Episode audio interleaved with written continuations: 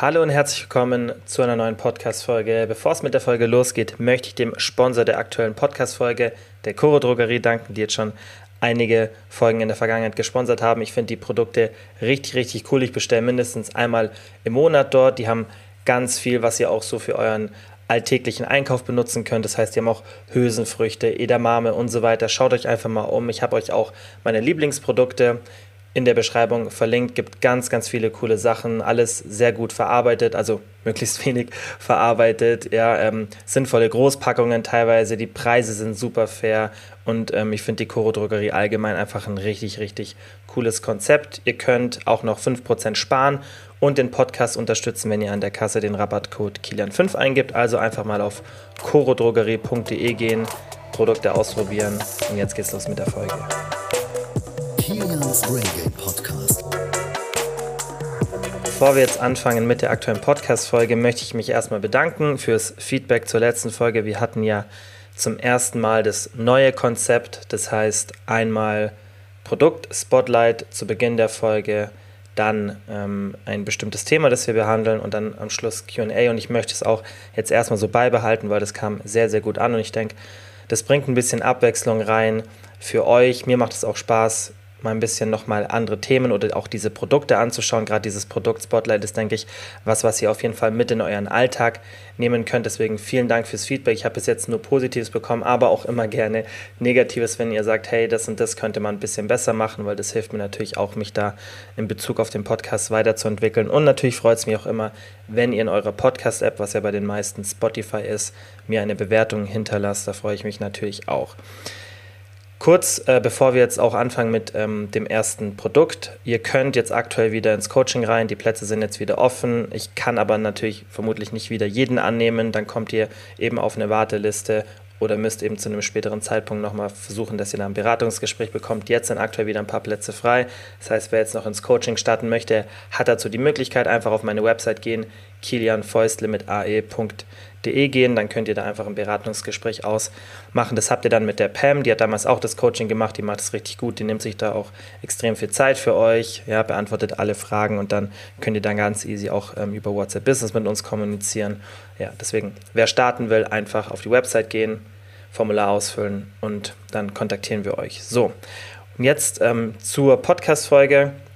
Ich habe mir zwei Produkte für euch rausgesucht, die ihr über das Fragentool in meiner Instagram-Story stellen konntet. Und ähm, wichtig, wenn ich das nächste Mal das poste, aber da schreibe ich es auch ein bisschen genauer ein, ähm, wir haben viele allgemeine Marken oder irgendwie Shops genannt.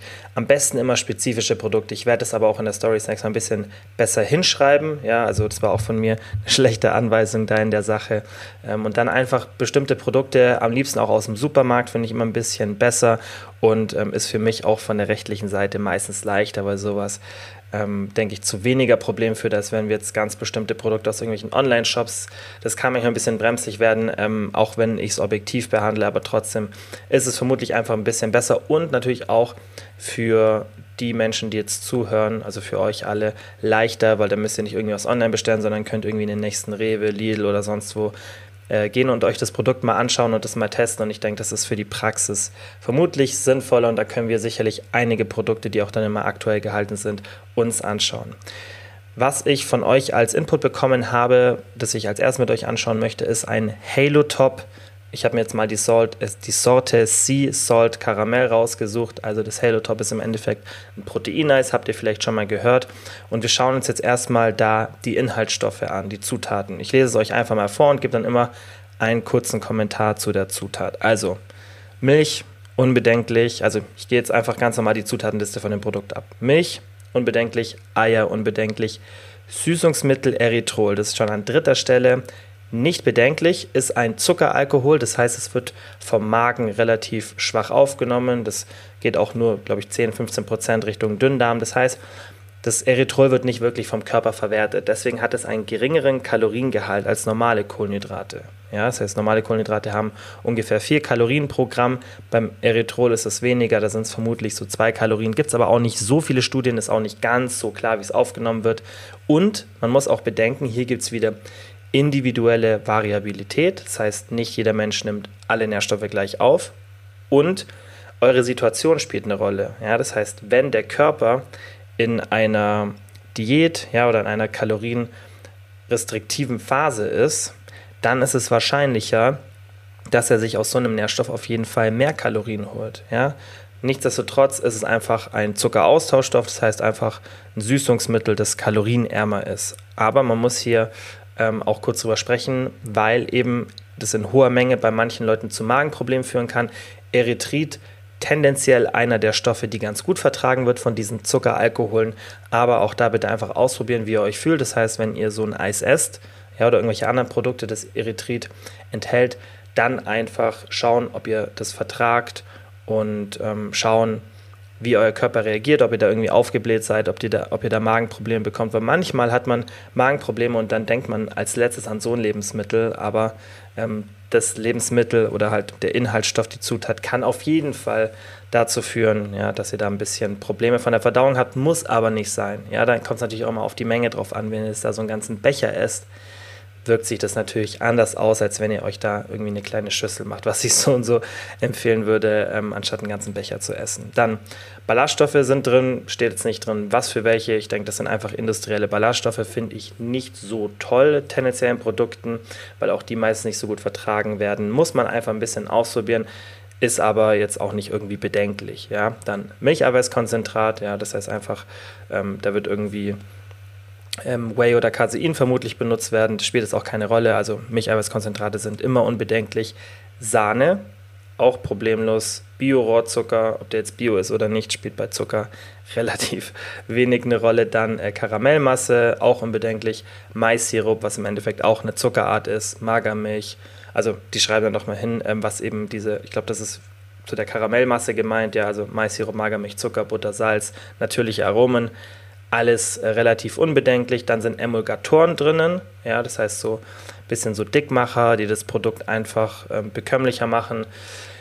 Ist halt auch eine Sache, die zwar unbedenklich ist, ja, in den Mengen, die sie in solchen Lebensmitteln drin sind, aber es kann halt auch dazu führen, dass man ein bisschen aufgeblähten Magen hat. Ist logisch, weil dieser Emulgator dafür da ist, dass auch dieses Eis ein bisschen fluffiger wird, ein bisschen eine cremigere Konsistenz hat und das verschwindet natürlich nicht im Magen oder während man es konsumiert einfach so, sondern das geht dann auch in den Magen und ähm, kann dann natürlich dazu führen, dass er ein bisschen aufgebläht ist, was ich tendenziell erstmal gar nicht schlimm finde, weil das ja eher eine kosmetische Sache ist, außer man nimmt halt extrem viel zu sich. Dann kann es auf jeden Fall sein, dass man ähm, sich da ja, nicht mehr wirklich Wohlfühlschmerzen hat, aber gesundheitlich bedenklich ist das Ganze nicht. Das ist halt einfach unangenehm ja, für manche Menschen. Dann ist Meersalz drin, ja, ob das jetzt Meersalz ist oder Salz, ist eigentlich auch relativ egal in diesen Mengen.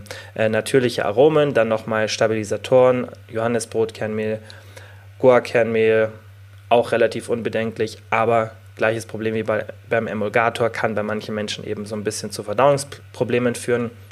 Und dann schreiben sie noch hin Biosüßungsmittel, also Stevia im Endeffekt, ähm, was ich auch als Süßungsmittel relativ gut finde, gerade im Vergleich zu den industriell hergestellten, ist jetzt aber nicht der Nonplusultra-Süßstoff, sondern einfach ja einer der, finde ich, besseren Süßstoffe, deswegen das schon mal ganz gut, aber muss man eben auch bedenken, dass da halt Süßstoff drin ist, aber gesundheitlich gesehen, ähm, aktueller Studienstand, haben wir jetzt auch schon ein paar Mal drüber gesprochen, eigentlich unbedenklich. Das heißt, wenn wir uns die Zutaten anschauen, finde ich, ist es nichts, was irgendwie ähm, ja, problematisch ist, sondern man muss halt einfach aufpassen bei diesen ganzen Emulgatoren, Stabilisatoren, die einfach dazu führen, dass logischerweise der Magen aufgebläht ist, weil einfach dieses Eis muss ja aufgepufft werden, weil das Ziel von diesem Halo Top, und das ist ja auch in Ordnung, dass es das Ziel ist, ist das Produkt kalorienärmer zu machen. Und das befürworte ich auch, weil wir haben schon so viele kaloriendichte Lebensmittel. Und wenn wir uns auch jetzt gleich mal den Vergleich anschauen, sehen wir, was so ein normales Eis an Kalorien hat und was so ein Halo-Top hat.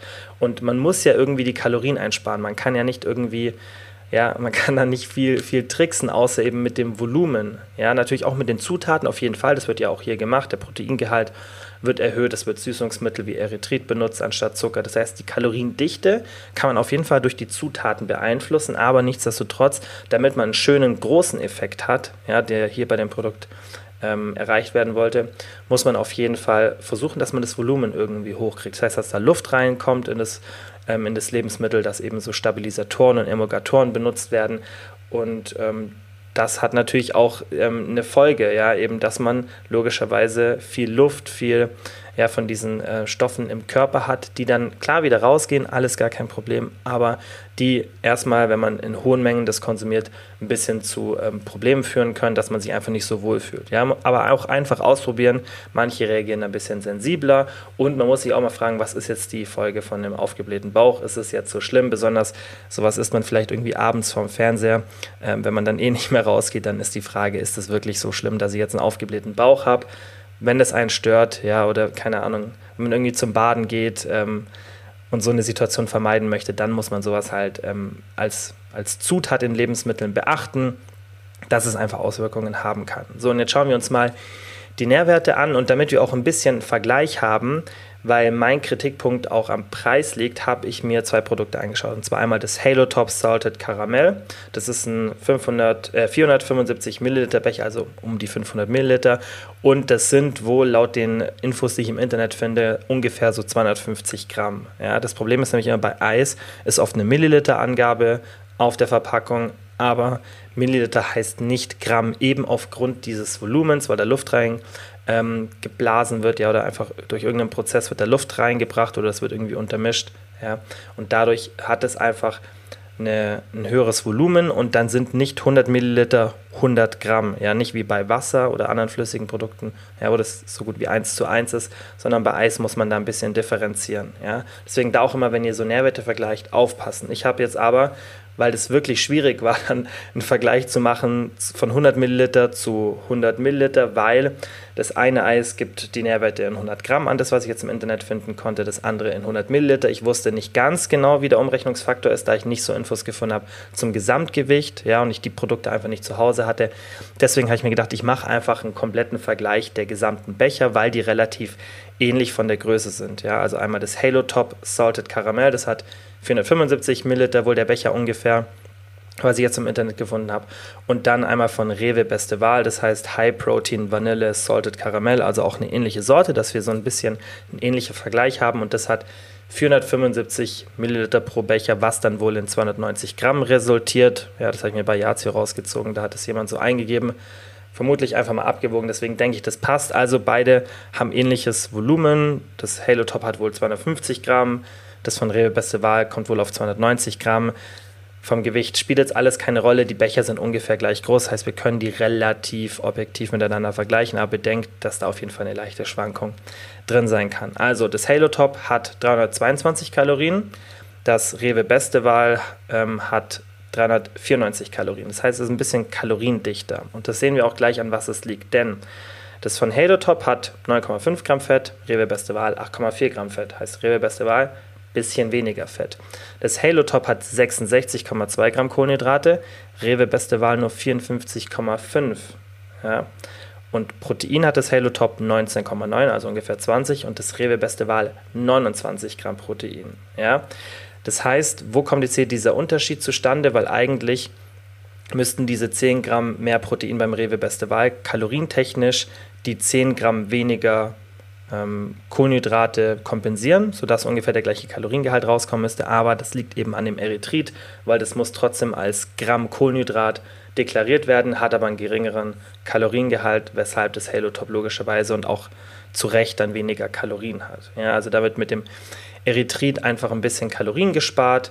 Im Endeffekt sind sie ähnlich, also 70 Kalorien auf den Becher hat das Halotop weniger, aber dafür hat es auch, ähm, wie gesagt, ähm, eben dieses Erythrit drin und hat 10 Gramm Protein weniger. Das heißt, wenn man auch den Proteingehalt von dem Produkt anschaut, obwohl es jetzt, glaube ich, auch nicht als High-Protein-Produkt direkt beworben wird, ich glaube, auf der Website schon, bin ich mir jetzt nicht mehr 100% sicher, aber es wird sicherlich irgendwo auf dem Becher impliziert, dass viel Protein drin ist, ist auch so, ja, aber im Vergleich zu einem normalen Eis, das pro Becher dann meistens so 15 Gramm Protein hat, ist der Proteingehalt, finde ich, nicht wahnsinnig viel höher bei dem High-Protein-Eis von Rewe da schon. Ja, das wird natürlich auch als High-Protein-Produkt bewertet, aber der große Unterschied ist, dass es von Rewe nur 3 Euro kostet, das Halo Top 6 Euro.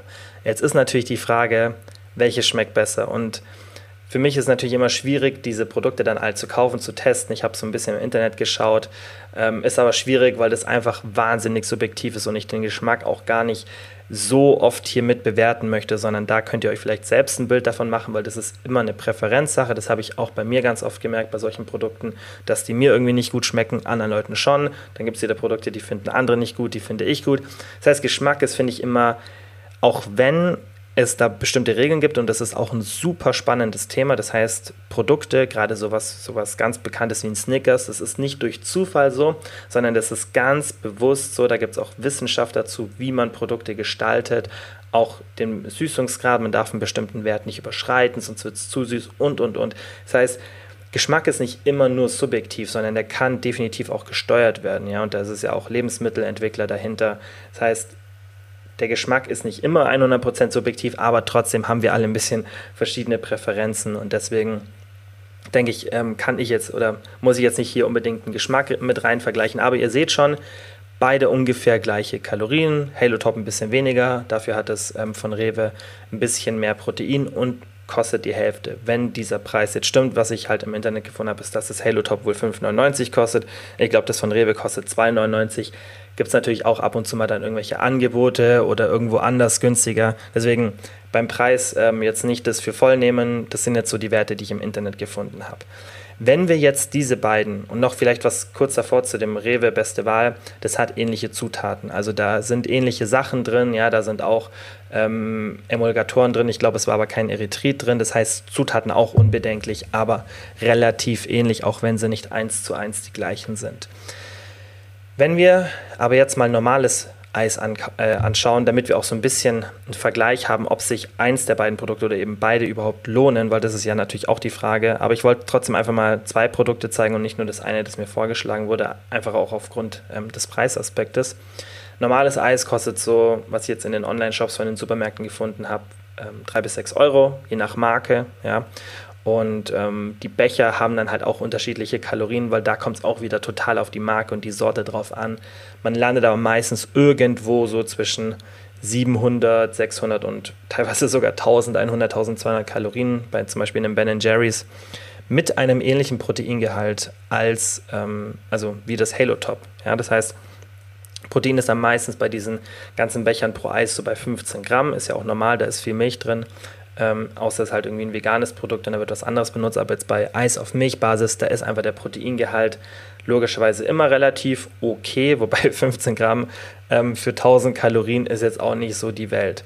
Das heißt, diese Eissorten die ich euch jetzt gerade von Halo Top und Rewe Beste Wahl gezeigt habe, ähm, sind jetzt nicht wahnsinnig proteinreich, außer das, wobei das von Rewe Beste Wahl kann man schon argumentieren, ja, dass es für 400 Kalorien 20, äh, 30 Gramm Protein finde ich auf jeden Fall ganz gut.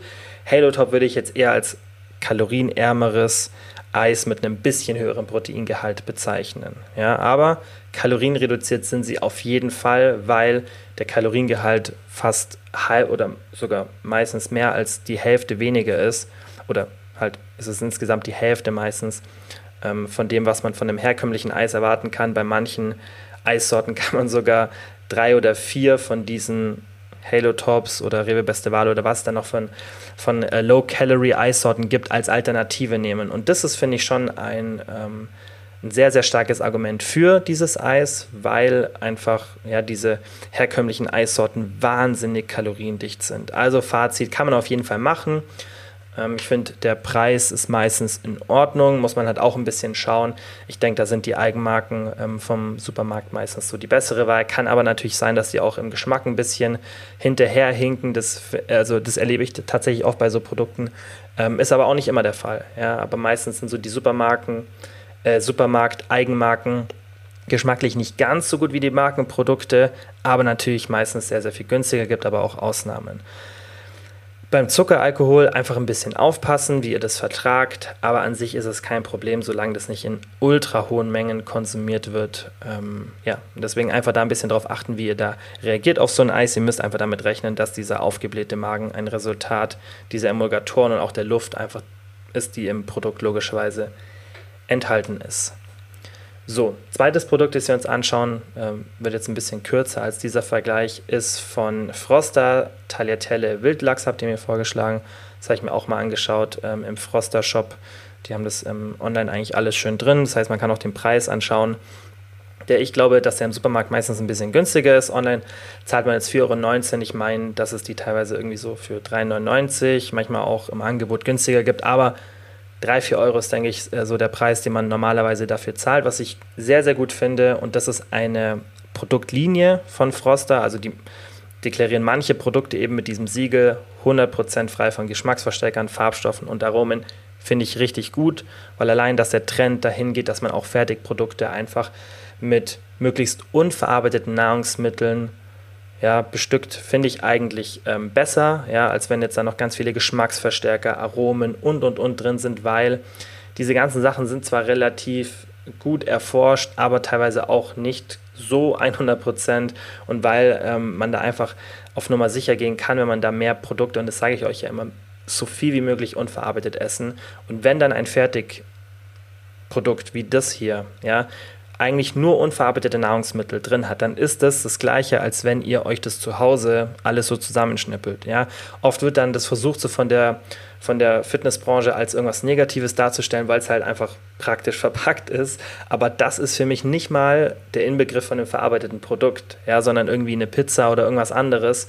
Ja, irgendwas, was wirklich stark industriell verarbeitet ist, wo das Volumen durch die Verarbeitung rausgenommen wurde, wo einfach eine Kaloriendichte da ist, wo ganz viele Zusatzstoffe drin sind hoher Salzgehalt, hoher Fettgehalt, ja. Das heißt, dadurch kann man einfach, finde ich, durch die Verarbeitungsprozesse in der Regel Produkte relativ schnell einschätzen und das ist auch so ein bisschen vorgenommen zu dem Thema, was wir gleich haben mit dem Nutri-Score. Habt ihr vielleicht schon in der Podcast-Beschreibung gesehen, das ist der Themenfokus dieser Woche. Und ähm, dadurch, dass Produkte einfach verarbeitet werden, sind sie meistens einfach schlechter für die Gesundheit, weil sie kalorienhaltiger sind, die Zutaten kaum noch irgendwelche wirklichen Nährstoffe enthalten oder einfach weniger Vitamine und so weiter. Ballaststoffgehalt ist meistens niedrig. Das heißt, es ist eine schöne Orientierung, wenn man sagt, hey, ich möchte einfach mehr unverarbeitete Produkte zu mir nehmen und dieses Produkt gehört für mich tatsächlich dazu. Da ist zwar einiges drin und das lese ich euch jetzt gleich vor, aber das sind alles normale Zutaten, die ihr, wie gesagt, auch zu Hause äh, benutzen würdet. Und ähm, deswegen finde ich das eigentlich gut, besonders weil das Produkt auch, wie gesagt, das hat keinen starken Verarbeitungsprozess durchgangen, sondern das ist einfach ja, ähm, ein Fertigprodukt, das man schnell zubereiten kann. Aber das ist jetzt nicht so, dass es wirklich durch industrielle Prozesse wahnsinnig stark verarbeitet wurde. Natürlich müssen die das auch verarbeiten, wenn die sowas herstellen. Das heißt, man kann das nicht eins zu eins vergleichen mit was, was ihr euch frisch zu Hause kocht. Aber der Zeitaspekt und ja, das Ganze, was sowas ja beinhaltet, finde ich, ähm, gleicht es wieder aus, ja, dass man da leichte Verarbeitungsschritte drin hat. Also ich lese euch mal die Zutaten vor.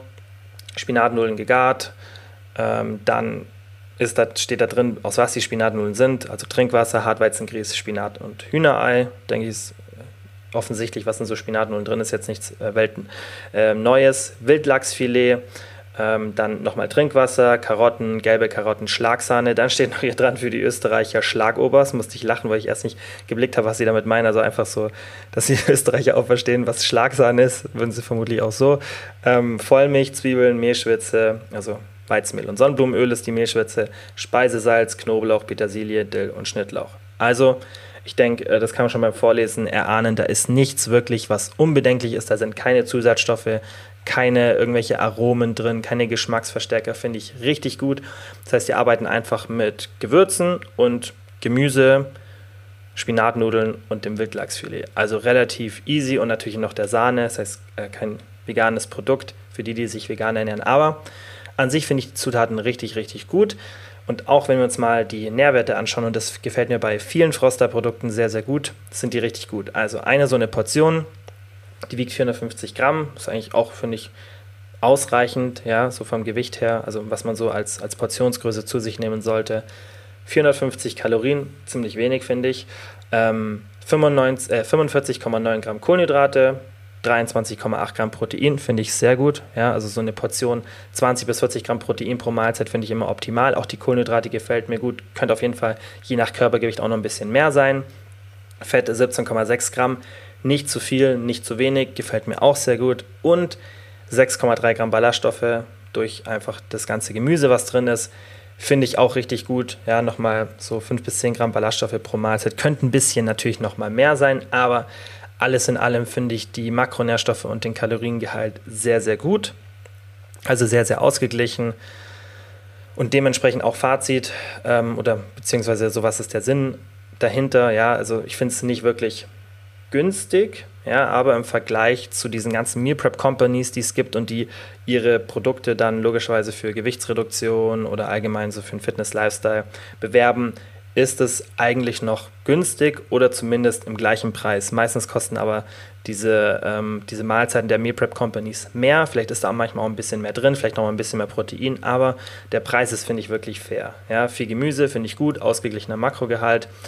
Ähm, ja, wie gesagt, der ganze, also der Kaloriengehalt pro Mahlzeit finde ich auch gut, könnte manchmal ein bisschen mehr sein, je nachdem, wie das Gewicht ist. Sowas reguliert natürlich ja auch den Hunger. Das heißt, kleinere Menschen logischerweise, die kommen dann mehr mit so 450 Kalorien in der Regel aus. Das ist natürlich auch nicht immer so. Ja, und wenn man ein bisschen größer ist, ein bisschen mehr wiegt, dann braucht man da vielleicht noch mal ein bisschen mehr. Deswegen würde ich auch sagen, vielleicht noch irgendwie, wenn man sich das abends oder mittags macht, irgendwie eine Portion Gemüse dazu, Airfryer, Ofen. Und dann denke ich, kommt man da auf eine ganz gute Mahlzeit, auch so vom Kaloriengehalt.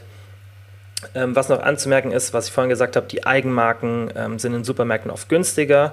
Also sowas gibt es ja auch meistens in vergleichbarer Form, oft von den Supermärkten als Eigenmarke, vielleicht auch nicht identisch, aber ähnlich. Was ich aber oft erlebt habe, ist, dass die Zutaten nicht dementsprechend, was jetzt zum Beispiel bei Froster drin ist und der Geschmack ist auch oft nicht so gut. Das heißt, da muss man Abstriche machen, aber wenn man ein bisschen aufs Geld achtet, gibt es auf jeden Fall Alternativen, muss man aber dann auch hier auf den Kaloriengehalt achten. Das finde ich halt bei Froster richtig cool. Da habe ich das Gefühl, dass die wirklich auch darauf achten, dass Leute, also ich habe mir noch nie so das Mission Statement oder generell die, die Unternehmensphilosophie von denen durchgelesen, das haben die sicherlich irgendwo öffentlich zum Lesen. Aber ich kann mir vorstellen, dass sie auf jeden Fall ähm, Wert auf das legen, dass man auch gesund und ausgewogen ist und dass sie so ein bisschen in diesen Trend mit reingehen und das gefällt mir auf jeden Fall sehr, sehr gut. Ich finde die Produkte generell cool und ich werde auch sicherlich noch ein paar Produkte von denen hier analysieren, weil ich das selber oft konsumiere. Also Froster-Sachen habe ich eigentlich immer bei mir ähm, im Gefrierschrank und dementsprechend kann ich euch da auch ein bisschen ähm, öfter mitnehmen und ich denke, das wird auch vermutlich noch der ein oder andere Vorschlag über die Story reinkommen. So, und jetzt zum Hauptthema für die Folge heute und zwar dem Nutri-Score. Ich habe das gestern bei mir in der Story schon mal relativ ausführlich erläutert, aber jetzt kommt nochmal die komplette Erklärung oder für die eben, die die Story nicht angeschaut haben, weil zum Nutri-Score in der Vergangenheit oft Fragen kamen und ich meine, ich habe das schon mal irgendwo behandelt, vielleicht mal kurz im Podcast oder kurz in der Instagram-Story, ich weiß es nicht. Auf jeden Fall möchte ich jetzt einfach mal kurz erklären, was der ist, damit sich das auch, ja, einfach mal das Thema, damit ich sagen kann, hey, wenn irgendjemand die Frage hat, hey, hör dir mal die Podcast-Folge an, damit ich es auch einfach mal hier besprochen habe, auch wenn ich denke, für die meisten die Anwendung erstmal nicht so präsent ist und die wenigsten darauf achten. Also ich weiß es nicht. Ich habe aber das Gefühl in den DMs gehabt und auch in der Story, also in den Reaktionen auf die Story, dass schon viele darauf achten und dann kam auch die Frage, soll man jetzt darauf achten oder nicht? Deswegen fand ich es auch sinnvoll für diese Podcast-Folge. Also, Nummer eins, was ist der Nutri-Score? Das ist ein freiwilliges Lebensmittelkennzeichen und es soll den gesunden Einkauf erleichtern. Das heißt, nicht jedes Unternehmen muss sich an dieses Kennzeichen halten, ja, aber man kann sich freiwillig dazu entscheiden und gerade die großen Konzerne, habe ich das Gefühl, haben sich dafür entschieden. Das ist natürlich auch eine Art der Außenwirkung, dass man sagt, hey, wir machen mit und ähm, kennzeichnet die Produkte so. Ich denke, die werden aber auch davor schauen, hey, wenn wir jetzt mal das so durchkalkulieren, weil das ist eine offene Formel, die kann jeder benutzen. Könnt ihr auch einfach mal googeln, Nutri-Score-Formel oder Berechnung. Da gibt es ein paar Rechner im Internet, da könnt ihr jedes Produkt durchjagen auch wenn ihr manchmal vielleicht die ein oder andere Information nicht habt, zum Beispiel Gemüse- und Obstgehalt, wo das auch mit reingenommen wird in die äh, Berechnung. Das ist manchmal nicht in Prozenten logischerweise aus der Verpackung rauszulesen, aber man kann schon relativ gut die meisten Produkte einschätzen und vielleicht gehen viele Unternehmen her und lassen erstmal wirklich alle Produkte, die sie haben, da durchlaufen und schauen, okay, wie würden wir da gerade dastehen, sollen wir da mitmachen oder nicht oder dann wahrscheinlich auch denken, okay, wir stehen jetzt nicht so gut da, dann lasst uns erstmal die nächsten ein, zwei Jahre unsere Produkte dahingehend optimieren und dann führen wir den Nutri-Score bei uns ein, wenn unsere Produkte auf dem Stand sind, was ich was Positives fände. Und das habe ich auch gestern in der Story gesagt, wenn das Unternehmen dazu animieren würde, die Produkte ein bisschen aufzufrischen, allgemein kalorienärmer zu machen, ein bisschen mehr auf die Nährstoffe zu achten, fände ich das ja was Positives, wenn die Unternehmen sagen, hey, wir machen das, aber wir, machen, wir optimieren erstmal unsere Produkte. Fände ich jetzt erstmal gar nicht so schlimm und ähm, ist einfach Marktwirtschaft. Das finde ich, wie gesagt, jetzt kein Weltuntergang, dass das dann eine freiwillige Sache ist und die Unternehmen sich so entscheiden können. Weil man weiß auch, und das ist auch, was ich aus meiner Recherche raus habe, dass der Nutri-Score auf jeden Fall die Produktwahl ähm, der Menschen beeinflusst. Das heißt, die können wahrscheinlich damit rechnen, dass wenn sie den Nutri-Score haben und der auch positiv ist im Vergleich zu einem anderen Lebensmittel, das eher negativ ist, dass sie dann die Verkäufe dadurch ein bisschen nach oben bringen. Ist ja auch logisch, es gibt immer mehr Menschen, die sich auf ähm, gesunde Ernährung fokussieren oder man hat zumindest das Gefühl und ähm, dadurch wird natürlich mehr Umsatz gemacht und das ist natürlich dann ein Argument für die Unternehmen. Aber wie gesagt, ist ein freiwilliges Lebensmittelkennzeichen, deswegen nicht universell. Und auch ganz, ganz wichtig, aber dazu komme ich später noch, es werden nur verarbeitete Lebensmittel bewertet. Also, die Lebensmittel werden in so ein Ampelsystem unterteilt von A bis E. Das heißt, A ist gut, E ist schlecht. Ich denke, das weiß jeder, der so, sich schon mal so eine Packung angeschaut hat. Ähm, ja, dann kann man es einfach relativ schnell einschätzen und das ist so der Sinn hinter dem ganzen. Produkte werden einfach von A bis E bewertet und es soll einem dann ein bisschen Aufschluss geben, ja, wie gut das Lebensmittel ist. Also, wie funktioniert der Nutri-Score? Mal zum Technischen. Positiv bewertete Nährstoffe bekommen Negativpunkte. Ja, und negativ bewertete Nährstoffe bekommen Positivpunkte. Und dann werden diese Punkte miteinander verrechnet. Das heißt, viele Punkte ist schlecht und wenig Punkte ist gut. Das heißt, umso mehr Punkte ein Lebensmittel bekommt durch dieses Gegenrechnen von positiven und negativen Punkten, dazu kommen wir jetzt aber gleich nochmal, ja, umso mehr Punkte es hat, desto schlechter ist es und desto schlechter ist das Scoring dieses Lebensmittels. Ja? Günstige Inhaltsstoffe, Protein, Obst, Gemüse, Hülsenfrüchte, ähm, Nüsse, ausgewählte Öle. Schlechte sind Zucker, Salz, gesättigte Fettsäuren und der Kaloriengehalt. Finde ich erstmal gar nicht so schlecht, die Einteilung. Fehlt natürlich, finde ich, einiges. Ja? Und es werden nur verarbeitete Lebensmittel bewertet. Das heißt, auf Obstpackungen, Gemüse oder Gewürzen werdet ihr das nicht sehen. Finde ich auch in Ordnung. Ich denke, es ist offensichtlich, welchen Nutri-Score Obst und Gemüse ähm, in 99% der Fällen haben sollte. Also A. Ähm, keine Nährwerte, kein Nutri-Score, das muss man auch noch beachten. Das heißt, wenn Lebensmittel einfach keinen Nährwert hat, dann gibt es keinen Nutri-Score. Auch relativ simpel. Also der Nutri-Score ist jetzt nicht wahnsinnig kompliziert, auch wenn die Berechnung dahinter und, und ähm, die Erfindung, die kommt aus Frankreich, ähm, relativ aufwendig war. Ja, ist er doch dann, finde ich, relativ simpel für die Unternehmen gestaltet. Aber auch jetzt nicht unglaublich simpel, dass man sagt, nur Kalorien, wie es zum Beispiel in anderen Ländern, zum Beispiel Bolivien wird das, glaube glaub ich, so gemacht. Da nehmen die wirklich, glaube ich, nur Kalorien und Zuckergehalt. Aber so simpel ist der nicht. Das heißt, er ist schon ein bisschen komplexer und der wird auch im Background berechnet.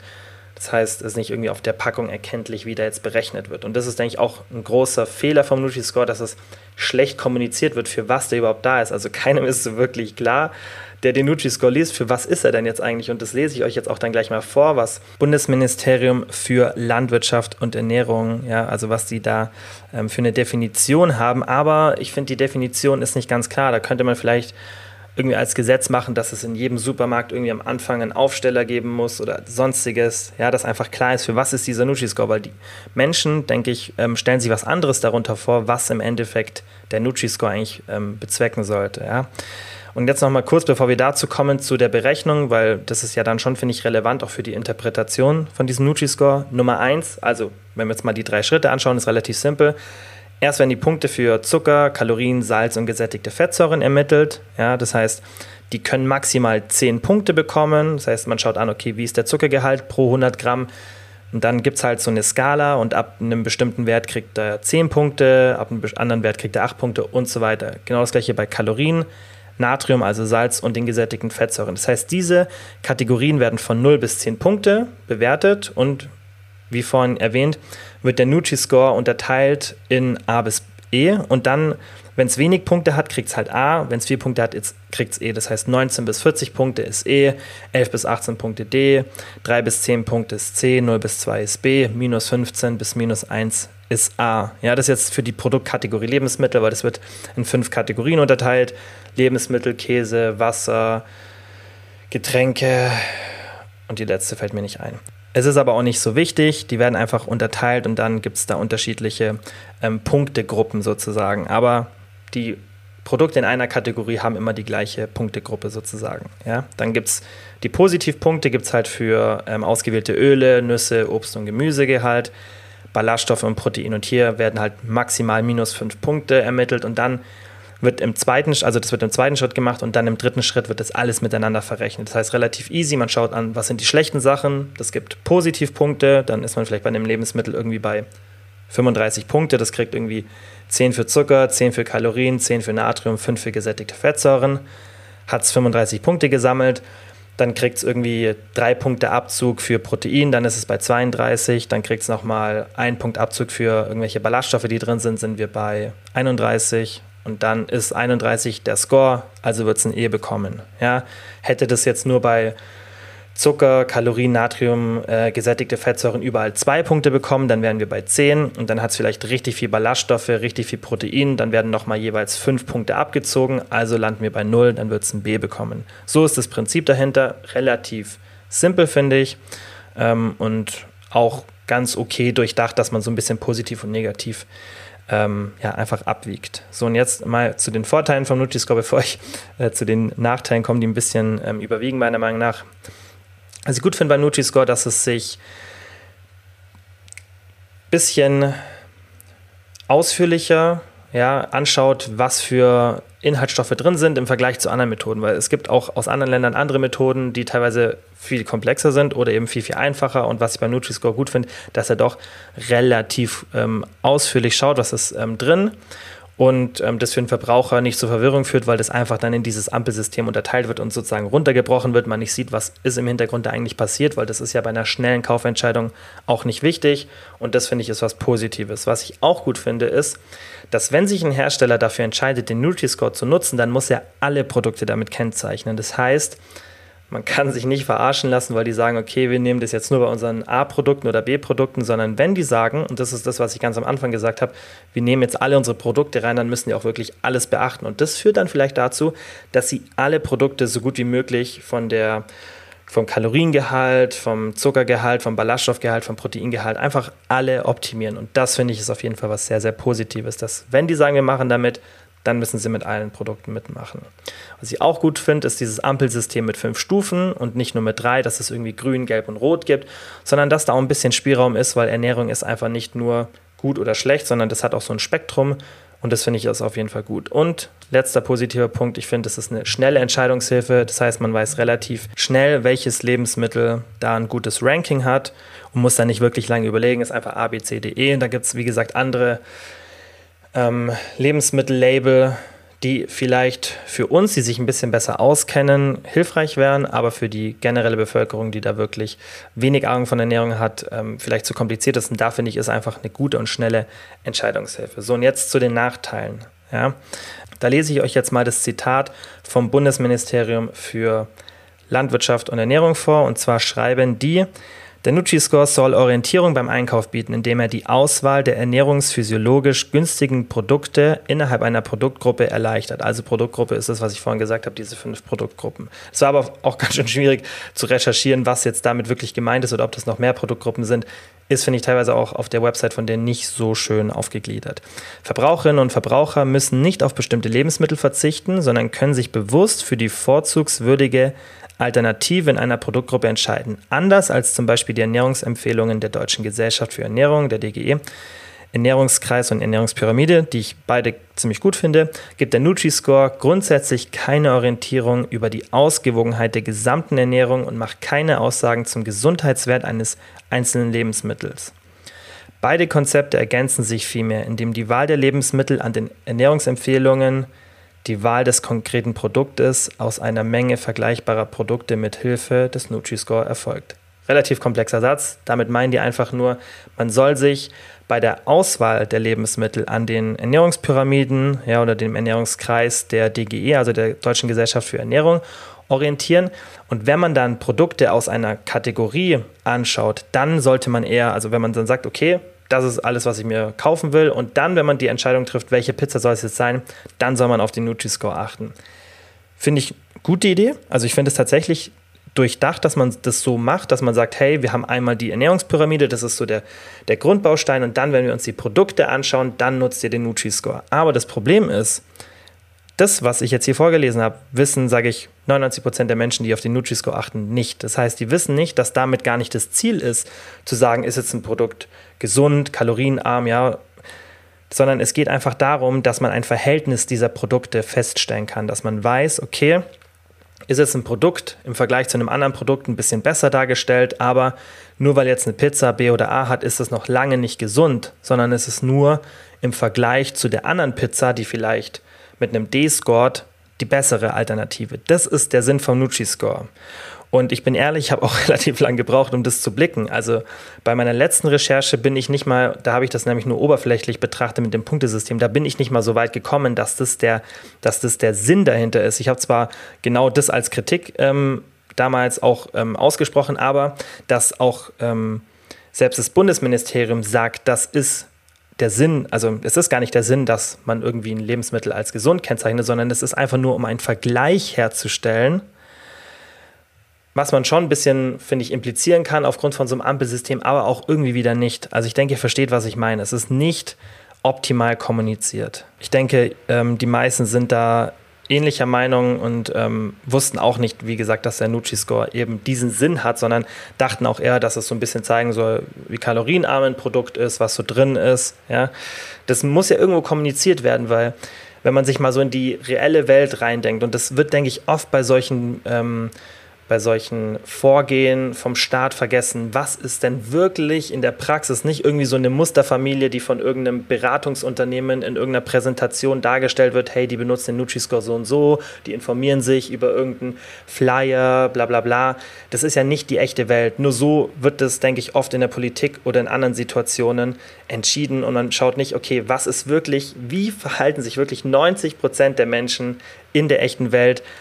Bei sowas. Und ich denke, wie gesagt, 99 Prozent der Menschen haben nicht die Zeit oder die Lust, auf die Website zu gehen, sich anzuschauen, okay, was ist der Nutri-Score, das erstmal zu entschlüsseln, wofür ich jetzt auch wirklich, also ich habe dafür Zeit gebraucht, das hat mich allein für, den, für diesen Nutri-Score-Part habe ich locker eineinhalb Stunden bis zwei Stunden gebraucht. Wenn man das von gestern addiert, wahrscheinlich noch länger.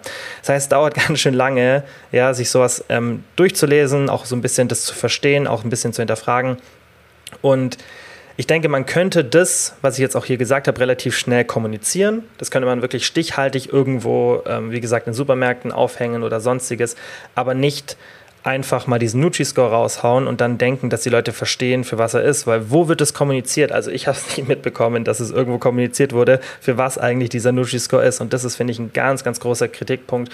Und das sollte man auf jeden Fall ändern, wenn man die Nutri-Score als langfristige Variante fürs deutsche Ernährungssystem ähm, ja, einfach implementieren möchte.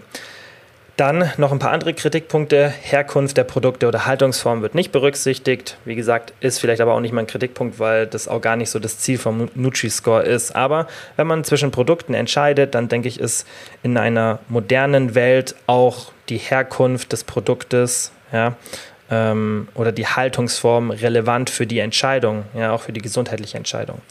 Fehleranfälligkeit ist, finde ich, relativ hoch, ja, weil man durch ein paar Sachen das Produkt relativ leicht ins Positive manipulieren kann, ohne dass es wirklich ein großartig besseres Produkt ist. Ja, man kann zum Beispiel versuchen, den Salzgehalt wirklich stark zu drücken. Äh, man könnte auch versuchen, den Zuckergehalt zu drücken durch irgendein anderes Kohlenhydrat. Ähm, oder man könnte schauen, dass man Ballaststoffe, die nicht wirklich so sinnvoll sind oder sehr einseitig sind, in ein Produkt zu integrieren, um dann ein Produkt gegenüber einem anderen viel besser zu erscheinen zu lassen, obwohl es das nicht ist. Heißt, er ist, finde ich, relativ leicht zu manipulieren. Sättigungsaspekt ähm, wird auch nur leicht beachtet, aber da muss man halt auch sagen, das ist vielleicht auch gar nicht so wirklich das Ziel vom Nutri-Score. Ja, aber da geht es erstmal so ein bisschen eher um Zuckergehalt, Kaloriengehalt und, und, und. Aber ich finde, äh, der Sättigungsaspekt sollte schon bei, dem, bei der Auswahl zwischen einzelnen Produkten eine Rolle spielen, wenn man die miteinander vergleicht.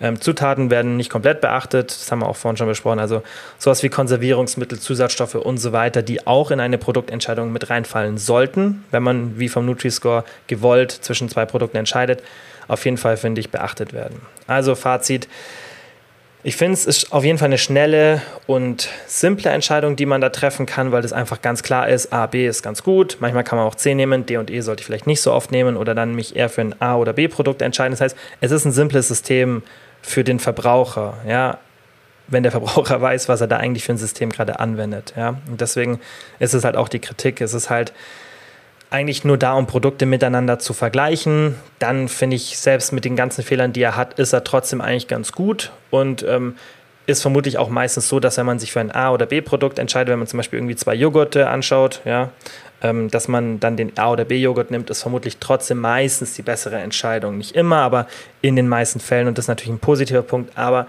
irgendwo sollte halt äh, äh, kommuniziert werden, für was dieser Nutri-Score eigentlich da ist. So, jetzt ähm, abschließend zum QA. Ich habe mir fünf Fragen ausgesucht. Ich schaue mal, ob wir die jetzt alle noch ähm, unterbringen, bevor wir so bei einer Stunde landen. Und ähm, würde sagen, wir fangen erstmal mit der ersten Frage an. Und zwar, wie viele Ballaststoffe sind zu viel? Durch Vollkornprodukte und unverarbeitete Lebensmittel bin ich schnell über 35 bis 40 Gramm pro Tag. Also 35 bis 40 Gramm pro Tag finde ich super, ist auch lange noch nicht zu viel. Man muss einfach schauen, wie gut man das verträgt. Aber das Gute ist, wenn man den Körper langsam an viele Ballaststoffe gewöhnt, dann ist es in der Regel kein Problem. Man darf dann nicht von heute auf morgen oder von der einen Woche auf die andere das steigern, sondern sollte das langsam machen. Und wenn du merkst, dass du, und das wirst du merken, dass deine Verdauung dadurch äh, da, damit klarkommt, ja, weil die Verdauung, das wird ja oft verwechselt mit, mit äh, Ballaststoffen, dass es irgendwie die Verdauung belastet. Im Gegenteil, ihr habt eine viel, viel bessere Verdauung, weil ihr, das ist das Beste, was ihr für eure Verdauung machen könnt. Keine Probiotika, auch nicht den Joghurt, den ich immer zeige, den ich selber mache, ja, das ist alles super, ja, abgesehen jetzt von irgendwie Probiotika-Supplementen, das ist fraglich. Ähm, wie viel Wirkung dahinter ist. Aber sowas wie fermentierte Lebensmittel sage ich ja auch immer wieder. Aber das ist viel, viel irrelevanter als eine hohe und konstante Ballaststoffzufuhr, weil das ist das Futter für die Darmbakterien, die ihr eh schon in euch habt. Ja? Und was man auch so in Studien sieht, ist meistens, dass egal wie wir die Darmbakterien beeinflussen wollen, die sind meistens eh so, wie wir sie haben. Und dann, was wir eher beeinflussen können, ist die Population. Und die Population können wir nur durch Ballaststoffe erhöhen, weil das ist das Einzige, wovon die, essen, von die sich ernähren können. Ja? Und Dementsprechend ist eine hohe Ballaststoffzufuhr das Beste, was ihr für eure Darmgesundheit machen könnt. Und auch die Verdauung wird besser laufen, weil Ballaststoffe helfen, einfach den Verdauungstrakt zu reinigen und, und, und.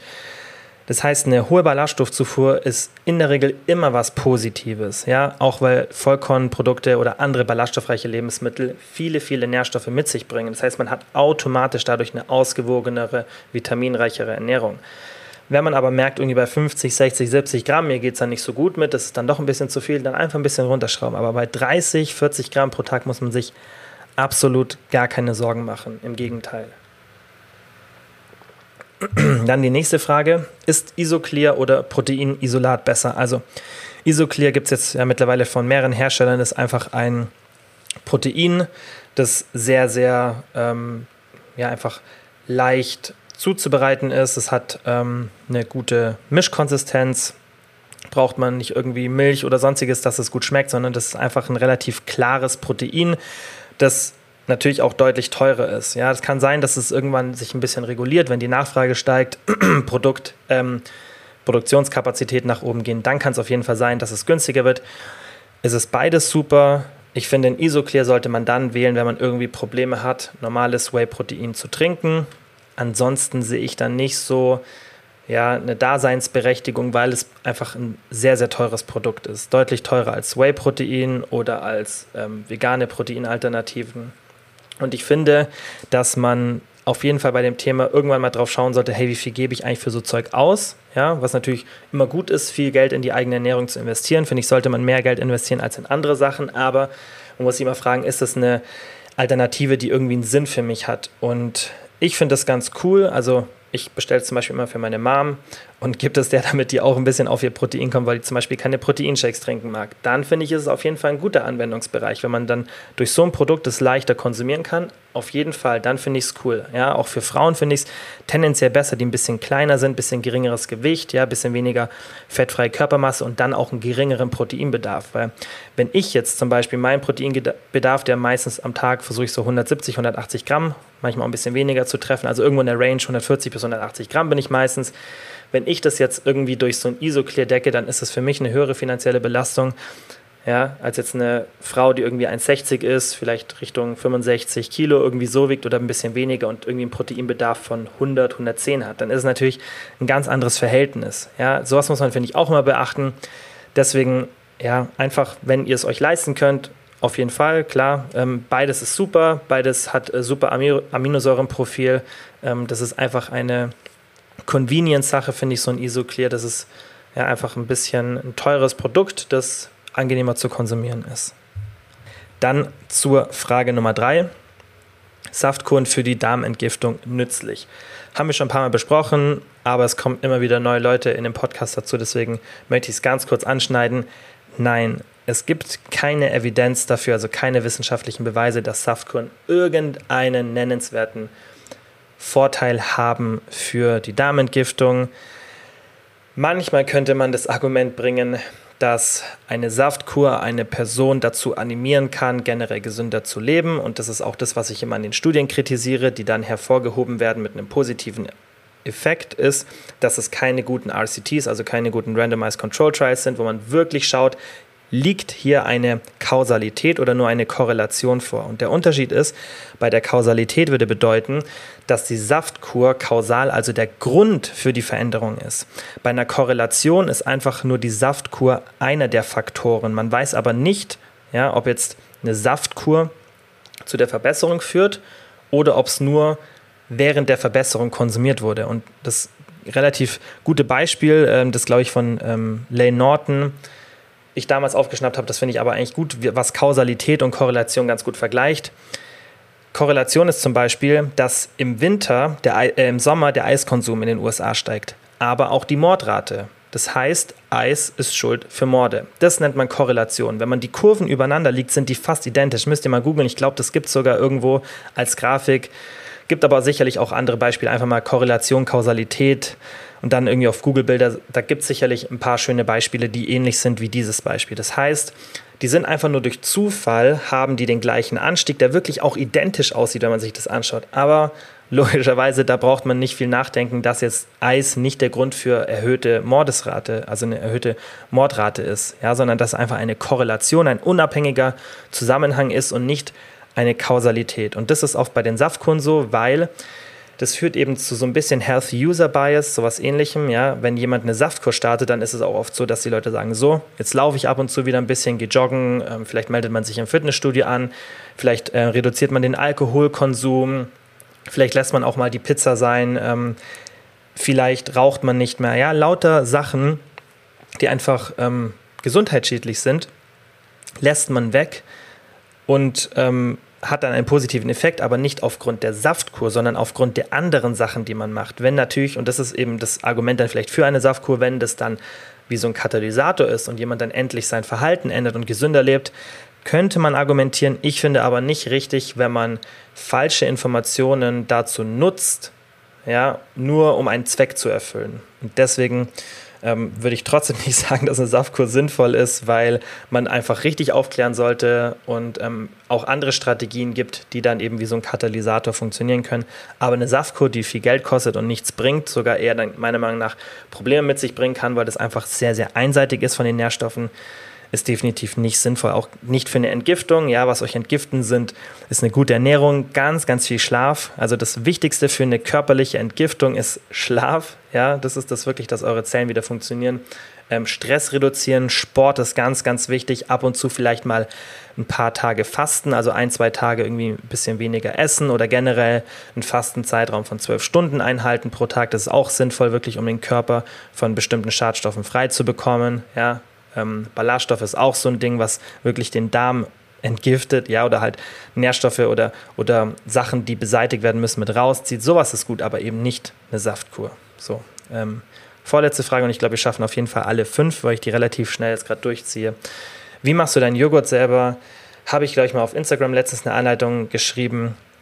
Also ganz simpel. Ihr braucht vier Sachen dafür braucht einen Joghurtbereiter. Ja, das heißt, es ist so ein Joghurtgerät, gibt es auf Amazon. Einfach ähm, mal googeln. Es gibt welche, die strombetrieben sind. Es gibt welche, die ähm, einfach die Wärme so ein bisschen speichern. Das sind dann meistens die günstigeren Geräte. Ich würde euch empfehlen, nimmt eins für 25, 30, 20 Euro, das mit Strom ist. Das hält dann einfach eine konstante Temperatur. Das braucht auch nicht viel Strom. Das muss man auch nur einmal pro Woche machen. Also das finde ich jetzt auch nicht irgendwie umweltschädlich oder extrem hoher Stromverbrauch, weil das andere ist einfach ein bisschen schwieriger, wenn man so einen Joghurtbereiter benutzt, der einfach eine, eine, bestimmte Temperatur hält. Da muss man viel richtig machen, ist einfach ein bisschen komplexer und das führt dann oft dazu, dass man den Joghurt nicht regelmäßig macht, weil der einfach der Prozess ein bisschen schwieriger ist. Deswegen würde ich mir einfach einen Joghurtbereiter kaufen. Da sind dann diese kleinen Joghurtbecher drin, die sind schon dabei. Dann braucht ihr eine Joghurtkultur, da gibt es auch gefriertrocknete auf Amazon. Wenn ihr da irgendwie Produktempfehlungen wollt, schreibt mir einfach eine DM, dann schicke ich euch da die Links durch. Braucht ihr einfach, also wie gesagt, ein Gefrier ähm, getrocknetes Produkt, wo einfach die Kulturen drin sind. Dann braucht ihr optional ähm, einen Ballaststoff, wie zum Beispiel Inulin, das benutze ich noch. Und dann braucht ihr Milch oder Sojamilch, also Kuhmilch oder Sojadrink. Mit Kuhmilch klappt es am besten. Ihr könnt natürlich auch mal ein bisschen mit ähm, veganen äh, Milchalternativen rumprobieren, da am besten ein bisschen googeln, was sich da so als effektiv befürwortet hat. Ähm, ich weiß, dass die Pam zum Beispiel, die die Beratungsgespräche macht, die habe ich das letztens auch empfohlen, die macht den auch gerade selber. Die hat es, glaube ich, mit ich meine, sie hat es mit Haferdrink am Anfang probiert und das hat nicht geklappt. Ich habe ihr auch gesagt, das wird nicht klappen. Ähm, ich glaube, sie hat es dann ähm, am Schluss auch mit Kuhmilch gemacht, weil sie eigentlich keine Milch äh, konsumiert. Sie hat es dann aber trotzdem mit, mit Kuhmilch gemacht. Aber es klappt äh, bei den meisten relativ gut mit Sojamilch. Müsst ihr einfach ein bisschen rumprobieren. Ich empfehle aber immer einfach ähm, eine Kuhmilch zu benutzen. Das funktioniert am besten. Und dann, ja, macht ihr das einfach so, wie es auf der Anleitung steht von dem Joghurtbereiter. Ich mache meinen so, dass ich einfach einen Liter Milch nehme, dann eine Messerspitze von meiner Joghurtkultur rein, dann 10 Gramm Inulin, dann mit dem Schneebesen alles schön verrühren, dann fülle ich es in meine Gläser ab, mache die Gläser zu, in den Joghurtbereiter, 42 Grad, 10 bis 12 Stunden. Ich mache meistens 11, das funktioniert wunderbar. Und dann klappt es jedes Mal. Und dann macht ihr das einmal alle sechs, sieben Tage, wann ihr das halt aufgebraucht habt. Das ist ultra günstig, weil diese Kultur, wenn ihr da nur eine Messerspitze benutzt, die hält euch ewig. Ja, ähm, ihr braucht das Inulin, das ist auch nicht teuer, das hält euch auch ewig und das ist auch optional. Das sind einfach nochmal Ballaststoffe, die für die Bakterien ein bisschen als Nahrung dienen. Dann klappt es meistens besser. Und ihr braucht die Milch oder die Milchalternative und das ist auch nicht teuer. Ja, so easy macht man den Joghurt selber. Wahnsinnig gut für die Darmbakterien, schmeckt gut und ist tatsächlich auch ähm, ziemlich günstig. Dann die allerletzte Frage für heute, bevor wir zum Schluss kommen. Was am besten abends essen, wenn man morgens nüchtern trainiert? Also, wenn du morgens trainierst, würde ich schauen, dass du deine Kalorien in die letzte Tageshälfte verschiebst, ja, damit du einfach viele dieser Nährstoffe dann für diese Tätigkeit ähm, bereitgestellt hast. Du wirst aber nicht irgendwas haben, was jetzt noch großartig im Blut zirkuliert, nachdem du geschlafen hast. Ja, da ist ja so ein großer Abstand. Du solltest ja auch nicht direkt vor dem Schlafengehen essen. Das heißt, du wirst vermutlich zwischen Training und letzter Mahlzeit irgendwas 12, 13, 14 Stunden haben. Da zirkuliert nicht mehr viel im Blut, was wirklich für die akute Trainingsleistung benutzt werden kann. Das heißt, da würde ich mir nicht so viel Gedanken machen. Ich würde auf jeden Fall eine proteinreiche Mahlzeit zu mir nehmen. Ich würde ähm, definitiv dann genug Kohlenhydrate zu mir nehmen, dass einfach mein Glykogen aufgefüllt ist und den Rest würde ich gar nicht so krass beachten, weil das nicht wirklich Einfluss dann darauf hat und alles verdaut ist, alles aufgenommen ist. Dann sind aber hoffentlich deine Speicher schön gefüllt und dann, ja, wenn du natürlich irgendwie eine Fastenmethode machst und deshalb nüchtern trainierst, auf jeden Fall nichts, ähm, nichts äh, konsumieren, ja, was ich aus dem Fasten rausbringen kann. Wenn du das aber nur machst, weil du sagst, hey, ich aus zeitlichen Gründen trainiere ich morgens und wenn ich direkt vorm Training was esse, dann bin ich irgendwie nicht so fit. Das geht zum Beispiel mir so. Dann schau, dass du vielleicht irgendwas schnell Verfügbares bekommst, was auch nicht so krass den Magen belastet. Also was ich immer empfehle, ist irgendwie ein Stück Obst, ja, vielleicht mit einem kleinen Proteinshake, wenn das geht. Ja, nichts Festes, ja, einfach irgendwie leichte Nahrung, irgend vielleicht sogar was Flüssiges, flüssige Kalorien, wenn du jetzt nicht gerade auf Diät bist.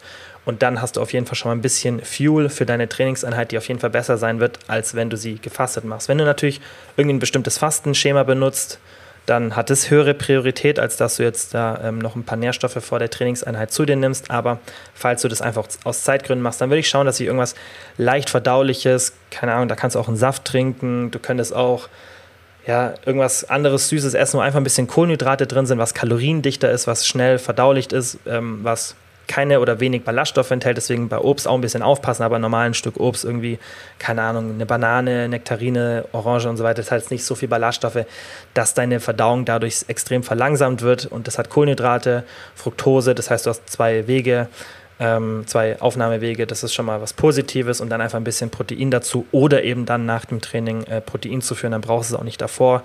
Für die Trainingsleistung sind dann eigentlich nur die Kohlenhydrate wichtig.